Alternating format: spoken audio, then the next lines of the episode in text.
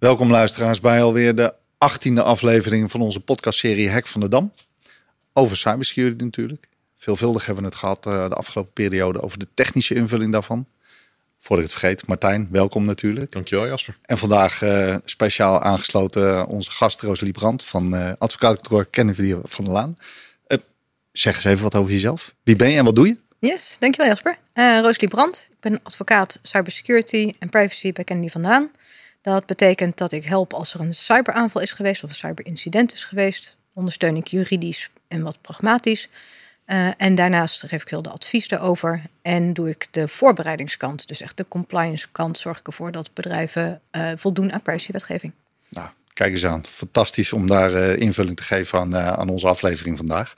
we gaan het namelijk hebben over de keten van leveranciers. En ja, die toch steeds vaker ook een doelwit worden. En ook de, de partijen die daarmee gemoeid zijn. Hoe, houdt zich, hoe verhoudt zich dat tot elkaar? Martijn, heb jij daar een beeld bij? Wat, wat gebeurt er allemaal in die markt? Joh? Nou, je ziet natuurlijk dat een, een, een keten, hè, dus een klant, leverancier, eventuele andere partijen die daaraan gelieerd zijn. Ja, dat is voor die aanvallers natuurlijk wel een hele interessante keten om je eigen eigenlijk mee te bemoeien. Want soms als je er één entiteit te pakken hebt, zie je dat je heel makkelijk gebruik kunt maken of misbruik eigenlijk kunt maken van bijvoorbeeld alle klanten op een platform of achter een specifieke dienst. Dus voor zo'n aanvaller om die keten eigenlijk te infiltreren is natuurlijk een prachtig doelwit in die zin. Ja. We hebben een aantal voorbeelden eigenlijk uitgekozen, ook waar jij wat over weet te vertellen, Rosalie. Dus uh, laten we eens kijken hoe dat in zijn werk gaat. Uh, als eerst hebben we cotton counts. Martijn, wat is daar gebeurd? Ja, dat is best wel een uh, fascinerende zaak geworden. En ik denk dat jij straks, Rosalie, daar uh, meer over kan vertellen dan, uh, dan ik in die zin. Als we even kijken naar wat zich daar heeft voorgedaan. Nou, daar zie je, daar is een phishing e-mail geweest bij die, bij die organisatie.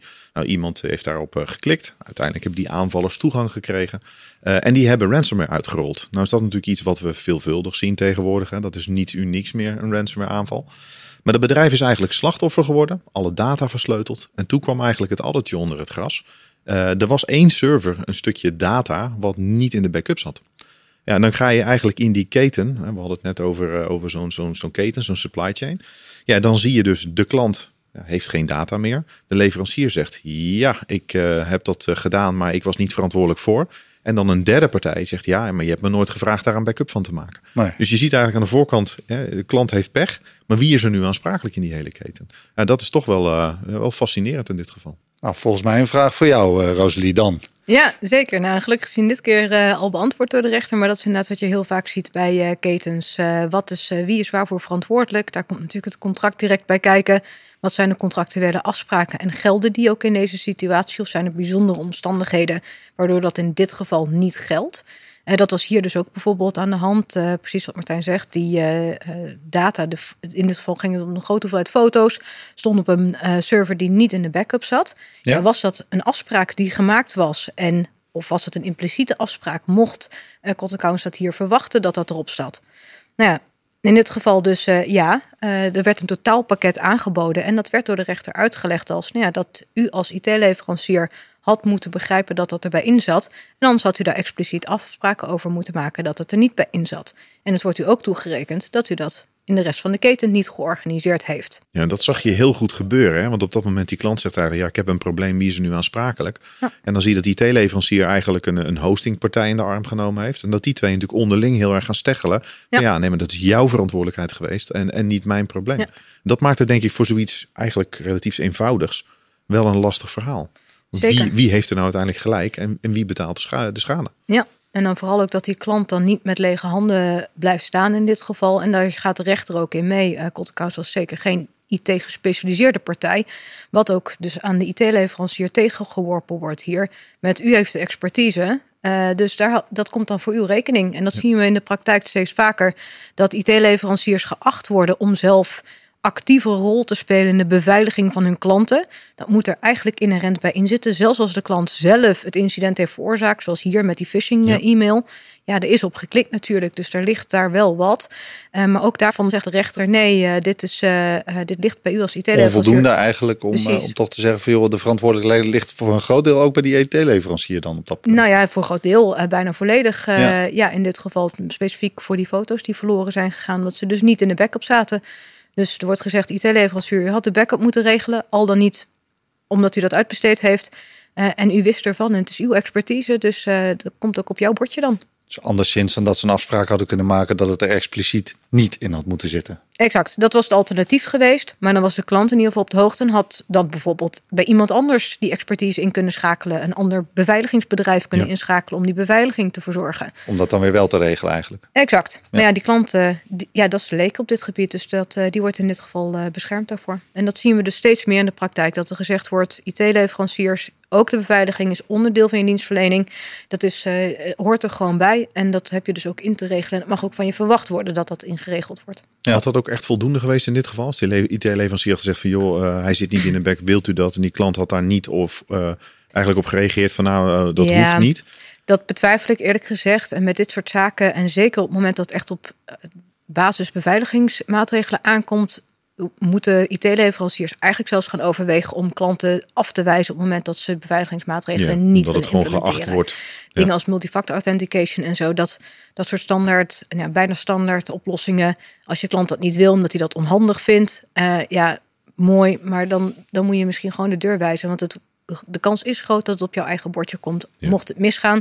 En laten we wel wezen, bij die partijen die dat niet willen inregelen, is vaak ook de partij waarbij het misgaat.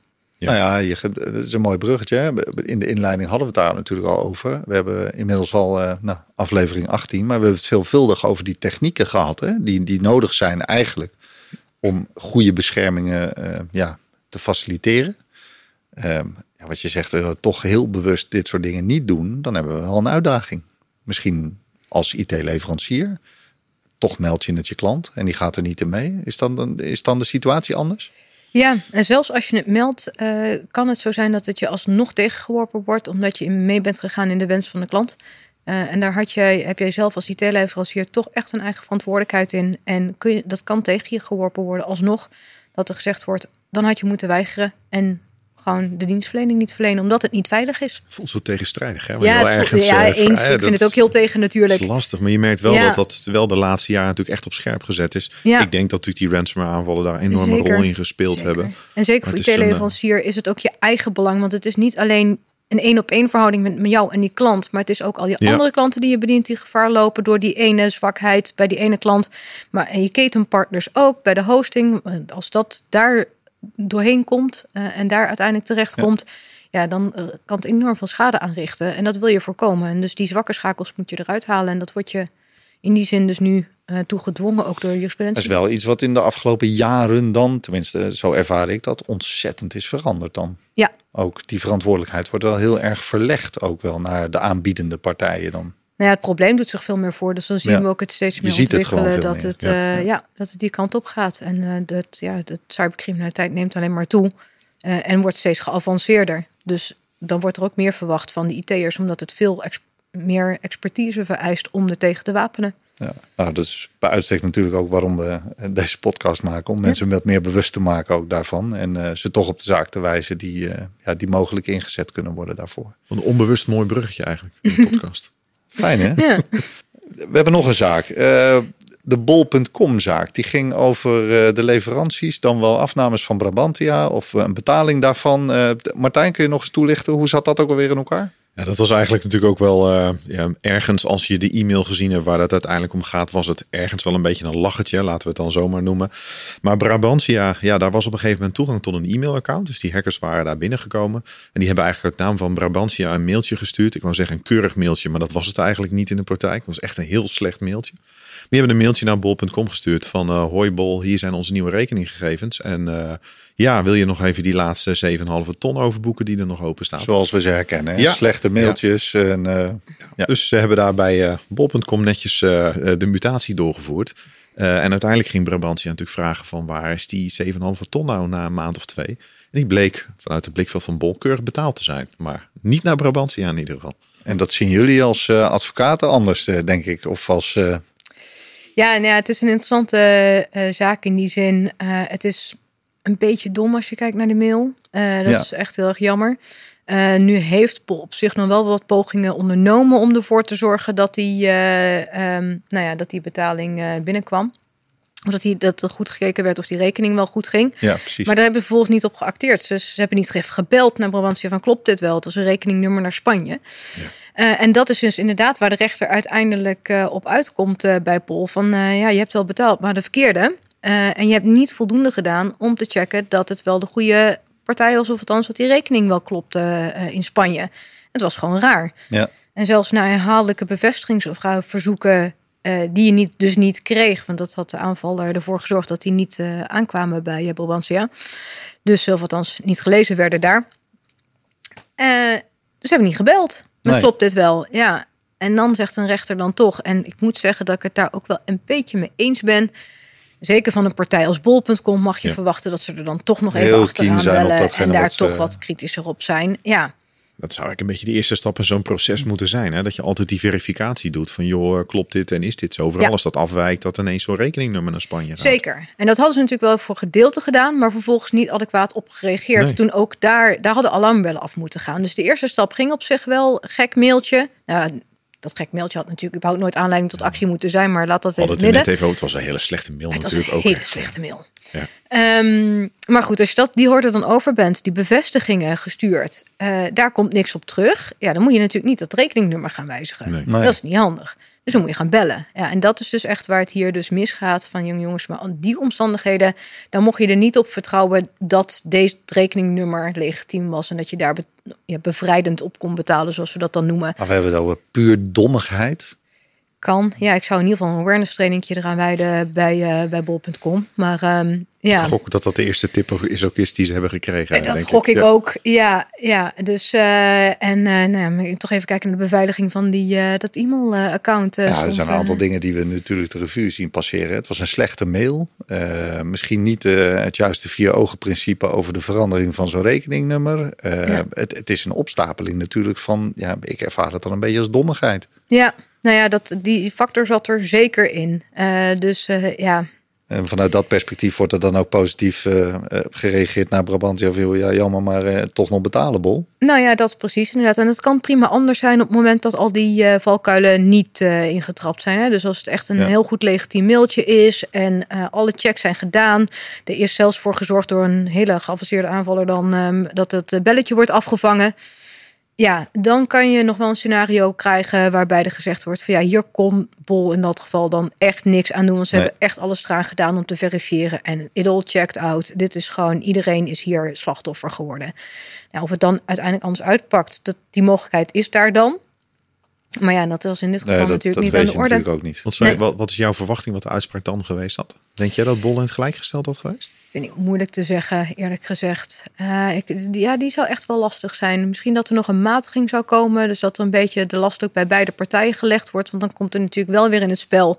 Dat was hier ook pas heel laat aangedragen. Dus hoeveel waarde dat uiteindelijk zou hebben gehad, is even de vraag. Maar de slechte beveiliging bij Brabantia, dat het überhaupt dat mailaccount ja. gehackt kon Kan worden. natuurlijk weer een weerwoord zijn in Daar dat zit geval een, van. ja, een eh, soort van ja. eigen schuldfactor. Die moet iets anders ja, belicht worden in het kader van zo'n juridische procedure. In dit eh, gegeven deze context. Maar goed, die had wel wat meer gewicht kunnen krijgen. Maar kwam in dit geval pas heel laat. Dus daarom heeft de rechter gezegd, daar ga ik verder niet te veel op in. Nee, omdat we het daar precies. niet over hebben gehad. Nee.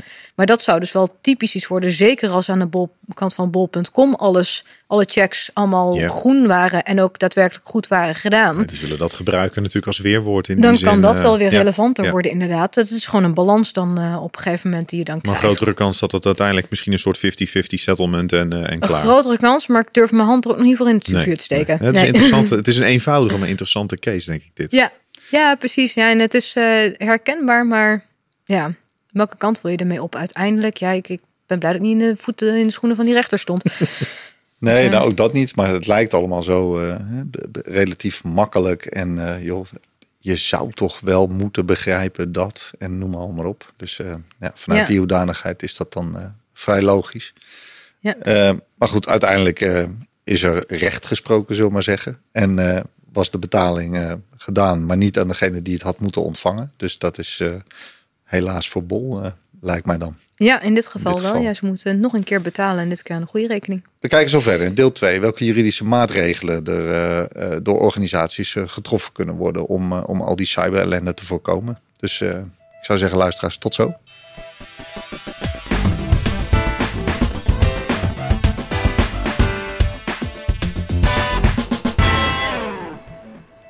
Welkom luisteraars terug bij deel 2 van deze podcast. We gaan het hebben over de maatregelen die organisaties zouden moeten treffen. En ik denk dat we ze simpelweg even op moeten sommen. Eén van de maatregelen is bijvoorbeeld contractmanagement. Eh, hoe regelen we dat, Rosalie? Ja, goede vraag. Ja, ik zou zeggen, een goede voorbereiding is het halve werk. Uh, ga er goed voorbereid in. Dus denk van tevoren goed na over wat vind ik nou belangrijk om te regelen voor mijn organisatie, wat specifiek aan mijn organisatie. Wat zijn mijn kroonjuwelen? Welke software kan ik niet zonder? Wat gebeurt er als ik plat lig? Waar ga ik als eerste tegenaan lopen? Wat voor afspraken kan ik niet meer nakomen? Waar staat het dan in de fik? Ja. Op het moment dat je dat weet, moet kijken wat moet ik daarvoor regelen? Zijn er aanvullende backup strategieën voor nodig? Heb ik een hele incident, een snelle incident respons nodig? Uh, moet ik een alternatieve software kunnen inzetten? Of is het heel simpel? Moet ik bepaalde afspraken op een A4'tje uitprinten en op de bedrijfskoelkast plakken? Allemaal oplossingen die je zou kunnen doen. Ja, eh, kijk je, maar het noodnummer bellen als alles vastzit met ransomware. Hoe ga je dit nummer opzoeken? Ja, of het draaiboek zoeken wat op de fileserver stond. Dat Precies. Dus uh, of je assetlist uh, die nergens meer te krijgen is, omdat het ook allemaal uh, versleuteld allemaal is. gedigitaliseerd en het is kwijt. Exact. Precies. Dus soms is er best wel voor te zeggen om een printje bij de receptie neer te leggen. Ja. Dus die voorbereidingshandelingen, dat is goed om naar te kijken van wat heb ik nodig om mijn risico's te mitigeren. En dan die vervolgens vast te leggen. En daar moet je natuurlijk naar het grotere plaatje kijken. Uh, dus we hebben het over ketenpartners gehad.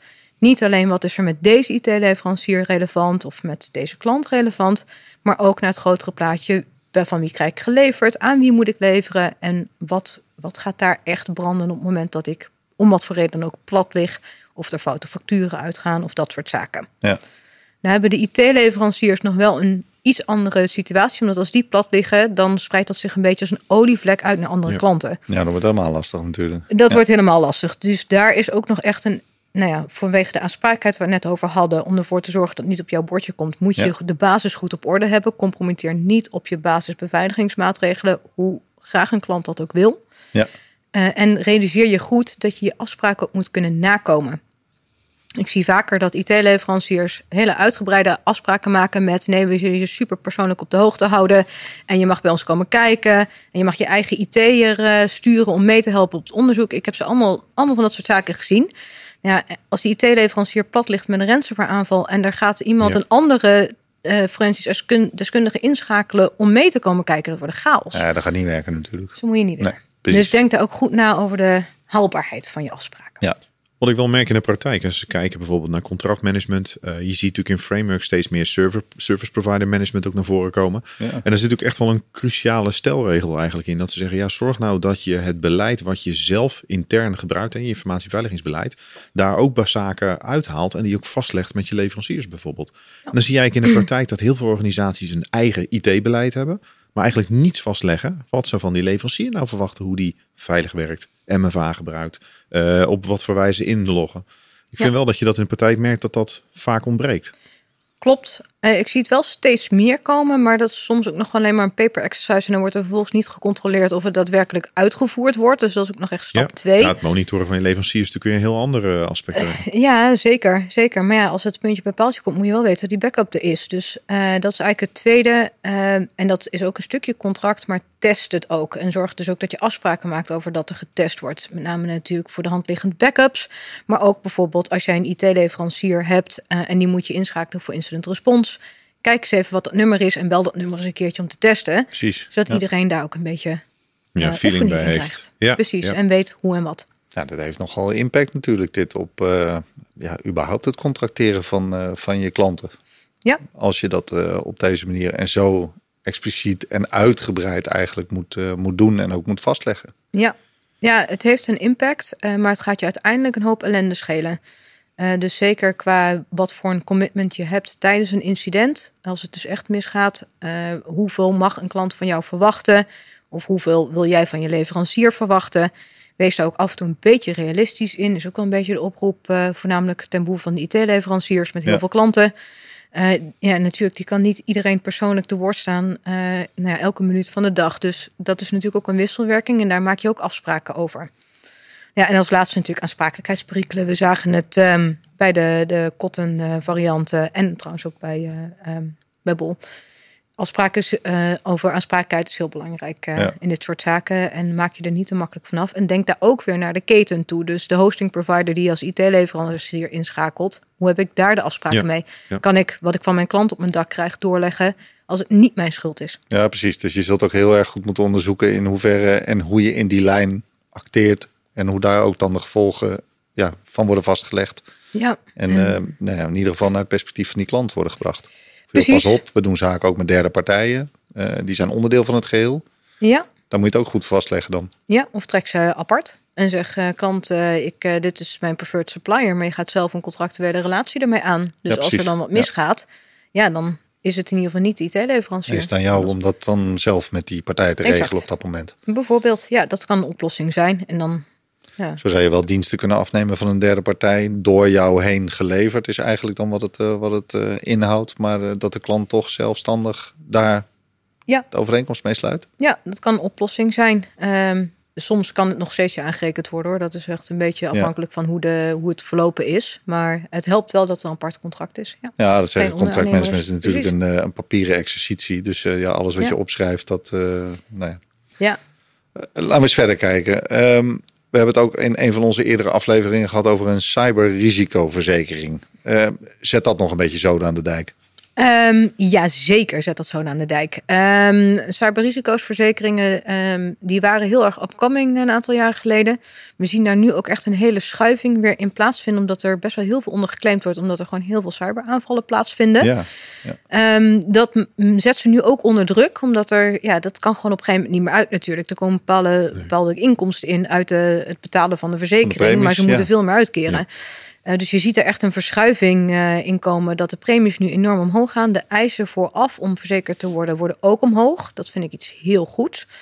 Ehm, Sorry, maar ja, dat de, de eisen om die verzekering te kunnen afsluiten, die Ja. gaan substantieel omhoog, zeg je. precies. Ja, dus voor eh, een wat voor hoop- Voor een technische... hoop basiszaken denk ik dat het alleen Ja. maar goed is. Want ik Absoluut. denk niet meer dat je bij de verzekering mee wegkomt dat je niets op orde hebt om, eh, om het te voorkomen. Nee, zeker niet. En zo moet het ook zijn natuurlijk. Zo'n verzekering is uiteindelijk een laatste redmiddel voor Ja. als het misgaat. Maar het is niet zo dat je dan maar gewoon je voordeur open moet laten staan... zodat de dief naar binnen kan komen lopen. En dan de verzekering bellen. En dan de verzekering Ja. bellen met mijn televisie is weg. Dat is natuurlijk niet de bedoeling. Eh, het, het ontslaat je niet van die beveiligingsmaatregelen. En om eerlijk te zijn, uiteindelijk, de verzekering dekt heel veel.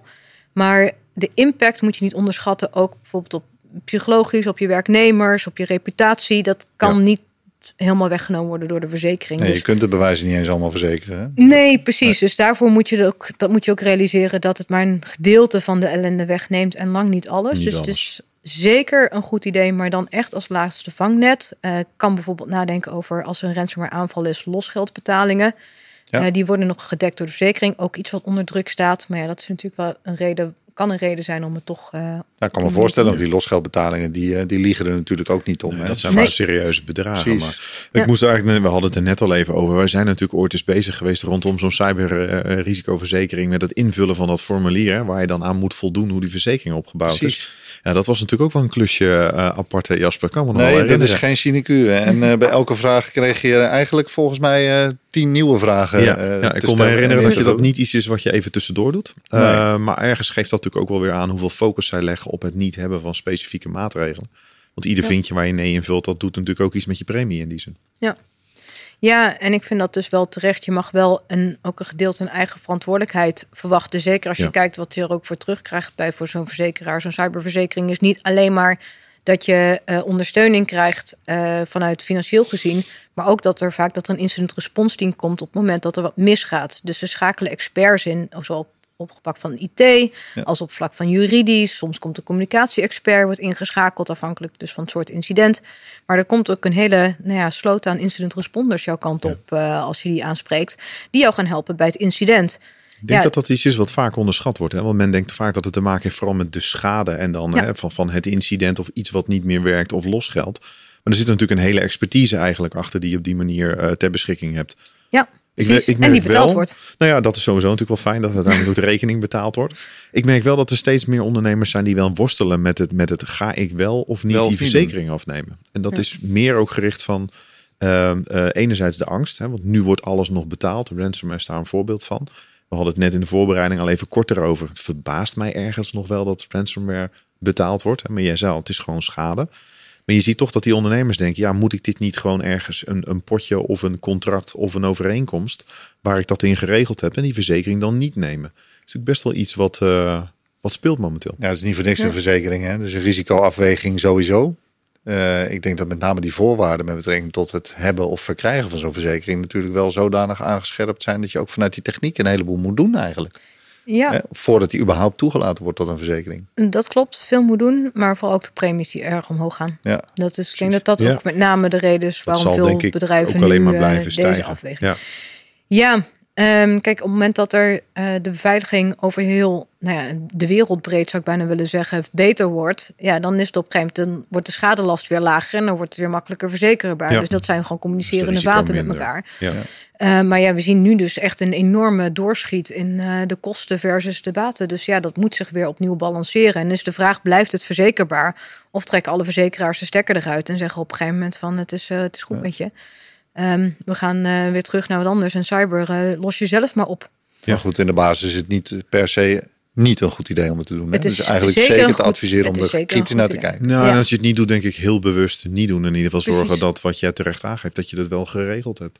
Vroeg Ja. of laat heb je toch die inzet nodig. eh, via je verzekering dan wel zelf. Ja, En uh, precies. Ja, basis Ja. op orde, hè? volgens mij hadden we het al gezegd. zeker. Uh, de meldplicht datalekken. Het gaat uh, veelal mis. En, maar waar gaat het dan mis? Ja, ja de meldplicht datalekken die uh, kennen we al een aantal jaar. Met name in Nederland. We waren twee jaartjes uh, eerder dan de rest van Europa. Dus 2016. Dus je zou denken dat we de ervaring ermee hebben. Maar dat blijkt in de praktijk nog wel lastig te zijn. Je bent sceptisch, hoor. We zijn een goede zeven jaar verder. Dan uh, Ja, ik je- sta toch ja. wel aan bij jouw idee dan. Ja, nou ja, dat, eh, dat valt af en toe wel tegen. Dat eh, heeft verschillende oorzaken. Eh, de meldplicht datalek houdt in dat als je een cyberincident hebt, dan moet je eh, dat melden bij de toezichthouder, de autoriteit persoonsgegevens. En dat moet binnen 72 uur. Dat gaat via een online meldformulier, wat niet altijd even soepel werkt eh, en wat lastige vragen heeft. Eh, vooral ook veel juridisch jargon. Dus dat maakt het voor zeker de niet-juristen onder ons eh, toch wel heel erg lastig om eh, in te vullen. Ja. Wat je vaak ziet is dat men ofwel heeft gehoord van de meldplicht datalekken en denkt dat dat het eerste is wat ze moeten gaan doen.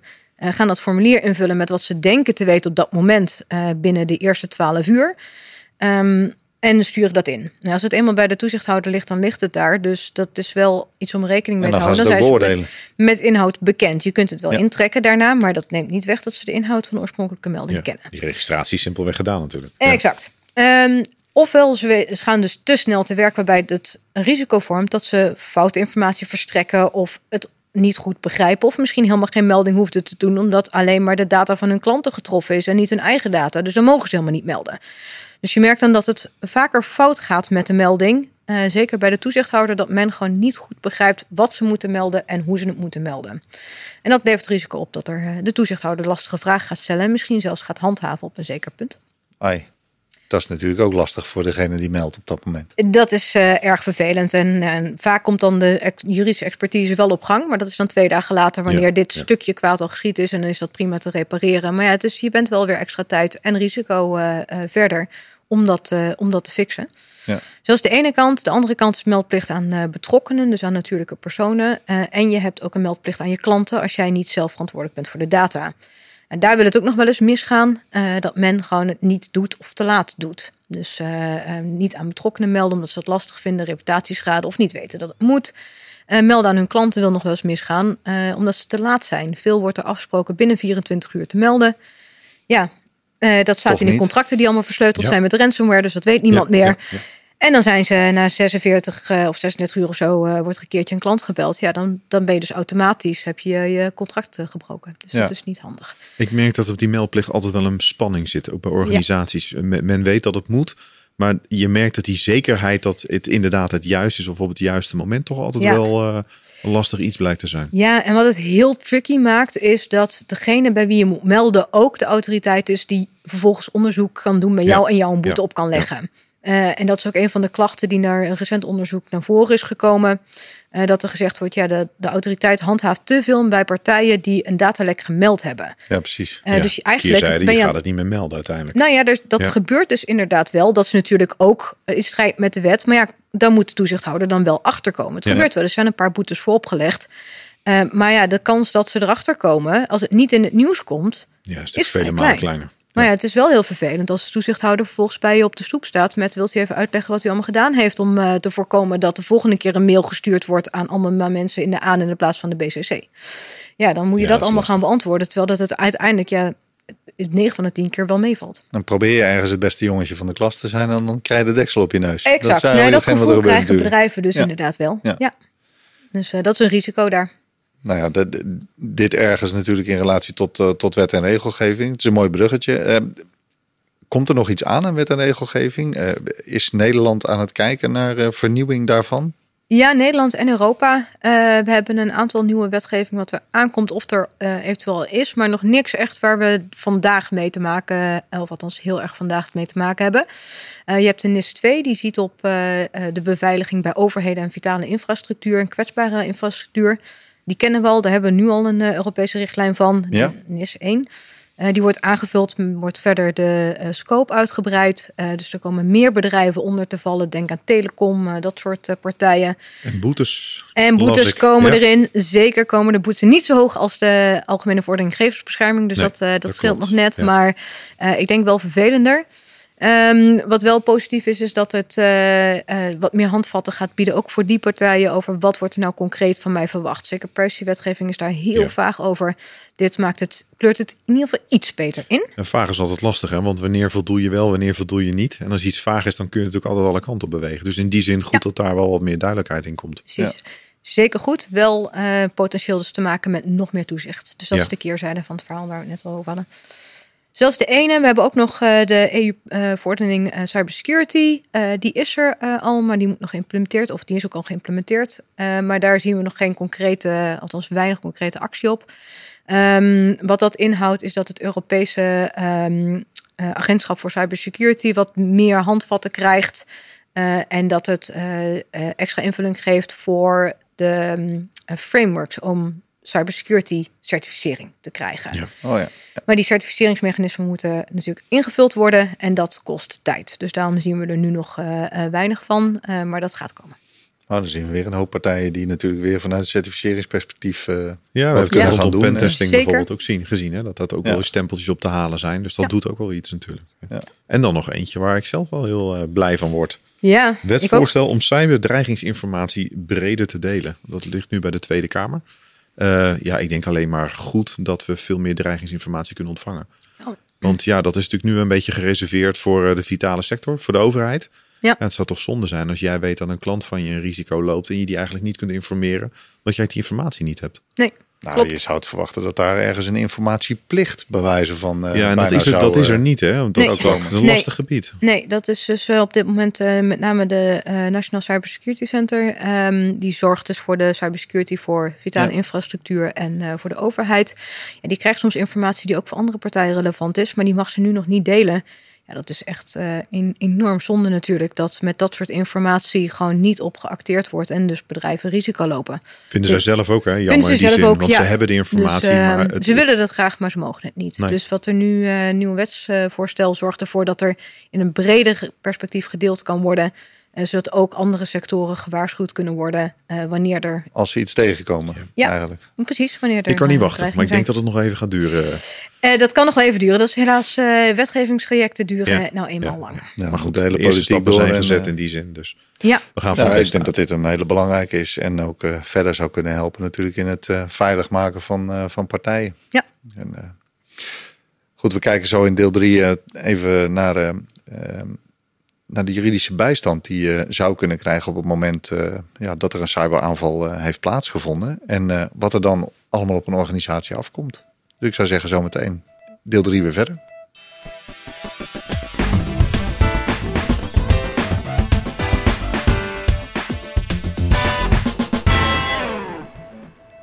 Ja, welkom terug luisteraars. Nou, is het zo dat een organisatie is geraakt door een cyberaanval. En dan vanuit een juridisch perspectief komt er ontzettend veel op je af. Kan ik me zo voorstellen. En dat hebben we volgens mij in, eh, in de hele podcast vandaag ook al wel eh, eh, de revue laten passeren. Maar hoe gaat dat met juridische bijstand, Rosalie? Wat, wat mo- moeten we allemaal verwachten? Ja, nou, niet alleen juridisch komt er veel op je af hoor. Überhaupt komt er veel op je af. Uh, maar ook juridisch vlak, uh, dat zien we steeds meer dat men dat zich begint te realiseren dat een cyberaanval niet alleen maar uh, technisch van aard is. De eerste nee. respons is vaak: ik ga de forensische deskundigen, de IT'ers bellen om te helpen met dit probleem op te lossen. maar daar zit ook een hele juridische component aan.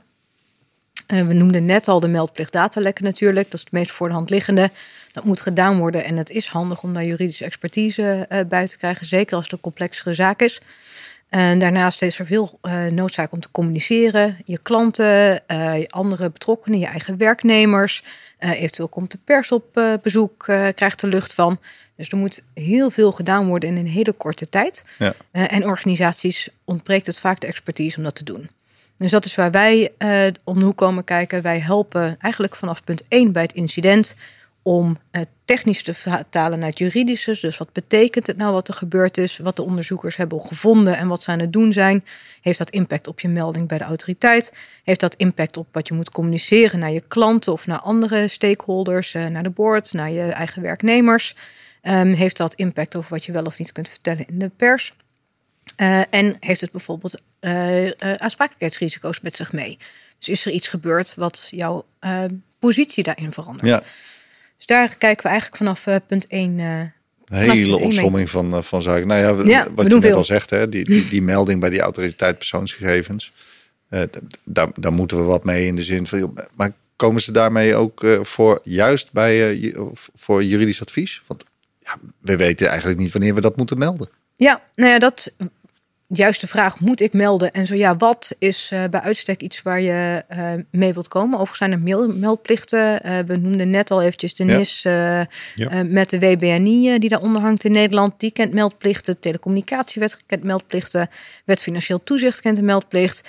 dus er is nogal wat te melden voor bepaalde sectoren. Dus dat is ook wel een beter, breder plaatje dan dat. Uh, en of je dus inderdaad verplicht bent om ook degene van wiens gegevens betrokken zijn. Ja. Moet ik daar bijvoorbeeld naartoe communiceren? Of moet ik naar mijn klanten communiceren? En zo ja, wat ga ik dan naar mijn klanten communiceren? Dus dat, uh, dat zijn vraagstukken waar wij bij kijken. Uh, en wij pakken een stuk coördinatie op. je hebt verschillende stakeholders die erbij zitten, betrokken partijen. Je hebt de IT, waarschijnlijk je eigen IT-leverancier. Ja mogelijk een cybersecurity bedrijf wat ingeschakeld is. Je hebt misschien communicatieafdeling die erbij komt kijken. Je hebt je verzekeraar die uh, er ook uh, op de hoogte gehouden wil worden. Um, nou ja, misschien moet je hier en daar nog wat rapporteren. Je hebt mensen die vragen komen stellen. Er is nogal wat te organiseren. Wij helpen ook om dat verder te coördineren en te monitoren en zorgen dat dat ook allemaal in goede banen geleid wordt. Uh, en maken in dat kader dus ook deel uit van het crisisteam ja. samen met nou, de, de hoofdcoördinator van IT, van communicatie en interne bedrijf. En dan was je maar even gehackt alleen. Ja, ik vind het wel fascinerend. Want als we natuurlijk met organisaties vaak spreken over ben je nou voorbereid op zo'n cyberincident, ja. dan hè, wat, wat doe je dan als eerste? Zegt iedereen, ja, dan bel ik de IT-leverancier. Ja, ja, weet je, het is net ook nog een beetje die perceptie dat natuurlijk alles vasthangt aan dat stuk techniek. Ja. En er is iets, ik repareer het, het draait, ik ben klaar. Ja. Maar dat is toch denk ik een heel erg onderschat deel, het, het juridische aspect eraan. Zeker, ja. Daar, we zien vaak dat men daardoor verrast wordt op het moment ja. dat ze ver komt. En als ik dan, zeker als ik op locatie ben, dan blijkt in één keer dat er toch wel heel veel juridische vragen zijn. Uh, mag ik überhaupt wel los geld betalen? Wat is mijn aansprakelijkheidsrisico hier? Uh, wat, wat ben ik überhaupt verplicht? Val ik onder bepaalde wetgeving, ja of nee? zijn natuurlijk allemaal vragen die je eigenlijk van tevoren uitgezocht moet hebben. En überhaupt doorloop een keertje je incident responsplan. Ja. Breng het een keer in de praktijk. Bel dat nummer. Spreekt het wel van tevoren af natuurlijk. Maar bel dat nummer eens een keertje. Uh, dat is ingewikkelder dan dat het vaak op het eerste oog lijkt. Ja. En zorg ervoor dat dat proces goed loopt. Dat scheelt een enorm veel tijd uh, als er inderdaad echt een incident is en iedereen dan nog het wiel moet gaan uitvinden. Nou, we hebben natuurlijk al veel vaker gehad ook over het uh, opstellen van zogenaamde playbooks. Hè? Uh, kijk vanuit dat perspectief ja. naar hoe je dit soort uh, ja, acties moet, moet doorlopen. Ja, en ja. vooral ook oefen het, simuleren het. Doe ja. tabletop oefeningen. Dat je in ieder geval dat ding niet in de kast legt onder een laag stof natuurlijk. Want dat is denk ik nou, wel de, maar... de, meest gemaakte fout. Los van dat we hem op het netwerk opslaan. Het is fijn altijd met ransomware. Ik wou zeggen, print maar, hem wel even uit precies, en leg hem ergens in een lazen. Dat hij wel is echt cruciaal in je incident response. Dat je gewoon iets kunt pakken wat je fysiek hebt liggen. Ja. want dat is toch... Uh, ja, je verwacht het niet meer deze, dit, nee. in deze tijd eigenlijk. Maar dit brengt wel weer de noodzaak daartoe uh, terug eigenlijk. Zeker. Zeker. Dus dat uh, oefen, dat incident response plan, doorloop wat scenario's, zodat je ongeveer weet wat er gaat komen op het moment dat er een incident is, zodat je daar niet meer constant door verrast wordt en echt vanaf scratch moet beginnen met je gedachtegang. Uh, betaal ik los geld? Uh, vind ik me, gaat het goed met mijn backups? dat soort zaken. Dat je daar die problemen al een keertje aan de lijf ondervindt. Stel dat de backups allemaal vernietigd zijn. Ja. Ja. Daar kom je, je liever in een scenario de emotie achter. natuurlijk ook als zoiets gebeurt. Dus ja, zie je ook nog maar eens rationeel te denken. Ik denk dat dat ook uh, onderschat wordt. Ja. Onderschat ook niet impact op je eigen IT-afdeling. Uh, die moeten ook gewoon hele weekenden en avonden doorwerken. Ook als je een cybersecurity bedrijf inschakelt om te ondersteunen bij het herstel. Dus daar, dat is ook een belangrijk component die we steeds meer zien opkomen. Tot het punt waarbij je zelfs psychologische hulp erbij wil trekken. als nog zeggen, een stakeholder die er. precies. Nou, maar stel dat jij de IT-manager bent van een, van een organisatie. En jij, die phishing mail komt bij jou uit. Jij klikt en jij bent zelf de oorzaak van zo'n incident. Ja. ja. dat brengt naast natuurlijk de, de technische overlast ook mentaal wel wat uh, met zich mee, denk ik. Absoluut, absoluut. Ja. Nou, je bent er dus niet alleen maar met uh, het, uh, het voorkomen van en, en technische inrichting, maar ja, volgens mij. ja. Ik kan me voorstellen dat dat niet is geen sinecure voor degene die dan aan de knoppen zat, zeg maar. Nee, dat zie je wel. überhaupt de hele impact. vaak zijn er ook heel veel boze klanten. Uh, dus uh, zeker bij als we het dan over IT-leveranciers hebben. Dus die krijgen dan uh, de, nou ja, degene die hun te woord staan, dus accountmanagers en aanvantartikelen, die krijgen ook best wel wat voor de kiezen qua communicatie. Ja. Dus dat, ja, daar staan we dan ook bij. psychologisch is dan dus ook een component die daar goed bij zou zijn. Maar vanaf het juridische ook, weet je, wat kun je wel delen, wat niet? Waar zitten daar risico's in? Je merkt vaak dat bedrijven heel open willen communiceren. Daar valt heel wat voor te zeggen. Misschien. Ja. Maar nou ja, het is ook wel, het heeft heel veel voordelen, maar je moet er wel voorzichtig mee zijn en er goed over nadenken voordat je die strategie toepast. Zowel aansprakelijkheidstechnisch gezien geef ik niet iemand een stok om mezelf mee te slaan. Ja. Maar ook is het echt noodzakelijk. Want ik heb ook incidenten gehad waarbij het niet in het nieuws is geweest, niemand er hinder van heeft ondervonden en dus niemand weet dat daar een incident heeft plaatsgevonden. Ja, behalve de toezichthouder, want je moest het melden. Maar dat is niet openbaar. Ja, dat zag je rondom ransomware natuurlijk al heel lang. Hè? Dat er heel veel organisaties waren die eigenlijk niets vertelden. Ook als een soort ja, uh, schaamte, denk ik, ergens ook. Ja. En ook echt een aantal bedrijven waren die gewoon heel open en eerlijk waren. Het is volgens mij zelfs een boek van, uh, van de ene uitgekomen. Ja. Die gewoon beschrijft wat er is gebeurd tot in detail. Ja. ik, ik kan beide wel begrijpen, maar denk ik wel risicovol om zomaar te besluiten zoiets te delen. Ja, nou ja, je kunt er veel ellende mee op de hals halen. Vaak krijg je ook wat taarten toegestuurd uh, voor de medeleving van je klanten. Dus dat zie ik ook veel in de praktijk. Dus twee kanten op. Meestal in het begin taart en op een gegeven moment wordt, het, uh, wordt de sfeer toch wat grimmiger. Ja, aansprakelijkheidsclaims. Exact, dan komen die binnen. En dat is dus ook wat je ziet. De IT'ers zijn vaak al klaar. Ja. En dan, uh, dan zit ik er nog. Uh, die hebben hun rapportage opgeleverd. Um, en nou ja, ik kijk dan nog mee voor het juridische. En dan vervolgens komen nou, de afhandeling verder van het incident. Dus zowel de melding afronden bij de toezichthouder, eventueel aanvullende vragen, onderzoek. Uh, en dus de klanten uh, of andere benadeelden die uh, vinden dat er nog. Ja, dat is je rol in het hele proces verder. Hè? Het afhandelen ja. van, van, van claims. Precies. Want die ja, komen die geheid? Of kunnen, kunnen we er donder op zeggen dat dat aan de hand is dan? Ja, vaak, vaak wel. Zeker als de schades hoog genoeg zijn. Het is nog wel een zich ontwikkelend terrein. Dus je ziet verschillend dat de partijen er heel verschillend mee omgaan. Sommigen zeggen ja, we begrijpen dat je er ook niks aan kunt doen. En anderen zeggen ja, weet je, allemaal leuk en aardig. Maar ik heb schade. Ja. Precies, en het is bij jou veroorzaakt, dus jij betaalt de rekening. Ja, dat. Op zo'n moment zitten ze natuurlijk al flink in de pinarie en dan krijgen ze ook nog. Krijg je dat ook nog over je heen? Precies, dus ja. dat is uh, erg vervelend. Um, uh, voor, voor alle partijen natuurlijk. Hè? Want de, de klanten die, de, die dat doen, die hebben natuurlijk ook met veel ellende. Maar goed, in het hele proces zeg je ook veel. Het is handig om daar in ieder geval regie over te voeren. Om al die partijen op een goede manier bij elkaar te hebben, te brengen, te snappen wat er gebeurt. Ja, uh, communicatie uh, mee te geven. Ja. dat ook dingen niet te veel herhaald hoeven worden. Als alle takken naast elkaar fungeren en aangestuurd worden door de klant, die krijgt dan te veel op zijn bord. en moet hetzelfde verhaal drie keer opnieuw vertellen. Uh, minimaal. Dus dat is ook gewoon niet efficiënt. Dus nee, dat werkt ook niet natuurlijk. Precies, dus, dus dat is de redenen dat we dat doen. Ja. Uh, eventuele geschillen die, die kunnen plaatsvinden, waar, waar, moet ik dan aan denken? Wat, wat gebeurt er dan? Ja, uh, dat begint bij een aansprakelijkstelling. Uh, ja. Dus er wordt uh, vaak komt er al wel iets aan vooraf met wat er nou precies gebeurt. hoe ging het nou in zijn werk? Wat is de oorzaak geweest van de aanval? Nou ja, wordt er wel of niet wat over gedeeld? en dan, nou ja, afhankelijk van dus wat, wat daaruit komt, denkt men, nou, ik heb schade geleden, dus ik ga dat verhalen, ja of nee. Dan, komt een hele, dus dan wordt het echt juridisch. Dan gaan we kijken naar het contract. Wat staat daarin? Wat is de oorzaak? Um, En nou ja, valt er dan uiteindelijk wat voor te zeggen, ja of nee? Ja, en dat is vaak een best wel lastige discussie. Valt er überhaupt wat te claimen uh, bij wijze van. Ja, precies, ja, weet je, is er dan voldoende om aansprakelijk te zijn, ja of nee? Dat, dat is echt een juridische discussie, waar wel een hele component aan techniek bij komt kijken. Dus het helpt enorm als je ook begrijpt wat er bijvoorbeeld in zo'n forensisch rapport staat met alle technische termen die daar vaak in staan. Als je nou, begrijpt wat dat is, zonder dat je daar uh, nog drie vertaalslagen overheen moet doen, ja.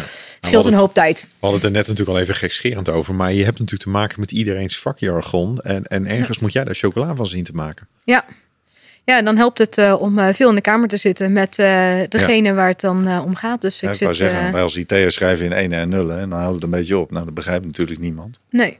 Maar, nee. En, en dat moet je dan naar een juridisch document vertalen. En dan nog eens en dan nog die, die retour, dan zeg een keer maar. begrijpen. Ja, Ja, precies. precies. Nou, ja, dat is een van de rollen die de gespecialiseerde advocaten uh, daarin uh, op zich nemen. Die hebben zich daar die taal ja, door schade en schande zou ik bijna willen zeggen, maar wijsgemaakt.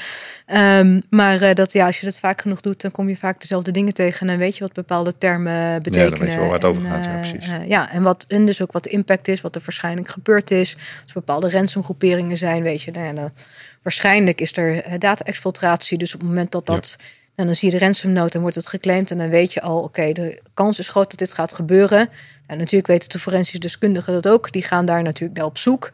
En dan kun je op het moment dat het vaststaat, kun je er daadwerkelijk op acteren. Maar je kunt al wel vast gaan voorbereiden met: oké, okay, dit is een risico wat ik signaleer dat er waarschijnlijk data is buitgemaakt. Kan zijn dat dat gepubliceerd gaat worden. Wat Ja, heeft dit dan? bedrijf aan data? Uh, wat zijn de kroonjuwelen waar we het over hadden? Wat is echt, als het inderdaad zo blijkt te zijn, waar gaan de problemen data? komen? Ja, nou, Je natuurlijk die werkwijze mooi gebruiken om eigenlijk een beetje te voorspellen wat de volgende stap gaat worden in die exact, zin. en Ja. helpt te anticiperen. Ja, Even voor mijn beeldvorming, hè, want, want eh, we hadden het er net over vanuit techniek is het natuurlijk vaak van ja, als alles weer draait en alles, eh, alles doet het weer en de lampen staan op groen, dan ben je eigenlijk klaar. En dat is meestal het deel waar wij natuurlijk afzwaaien. Maar hoeveel tijd gaat daar nou gemiddeld achter de schermen nog, nog gaat dat nog door op het gebied van, eh, van de, de juridische kant? Um, dat kan nog wel maanden zijn. Ja, dat hangt er een beetje natuurlijk vanaf wat er uit de pijplijn komt uiteindelijk. Maar als je het hebt over lopende aansprakelijkheidsgeschillen, lopende onderzoeken van de toezichthouder, kan dat uh, nog, uh, nog een aantal maanden zijn. Ja. Oh, dus uh, men moet niet verwachten als het allemaal weer ruilt en zeilt. Stoplicht op groen en de boel is klaar. Nee, ja, soms wel natuurlijk. Hè. Die zaken hebben we ook en dat is heel fijn. Uh, die heb ik natuurlijk uiteindelijk het liefst. Uh, maar dat is de realiteit leert wel dat er toch wel vaak nog een appeltje te schillen valt hier en daar. Uh, en dat dat juridische ondersteuning vereist. Soms zelfs weer de techneuten erbij roepen om te helpen met technische ondersteuning van de antwoorden. Ja, maar die dat zijn met name worden. de aansprakelijkheidsstellingen die achteraf nog ja, dooreilen, binnenkomen. En, uh, ja. Ja, of dus er inderdaad van vragen van toezichthouders en eventueel zelfs onderzoek om te gaan handhaven tegen Oh ja, bedrijven. Ja. Uh, dat, dat kan dus ook, dat, wat ik net noemde, kwam ook uit, uit onderzoek naar voren dat dat een probleem is.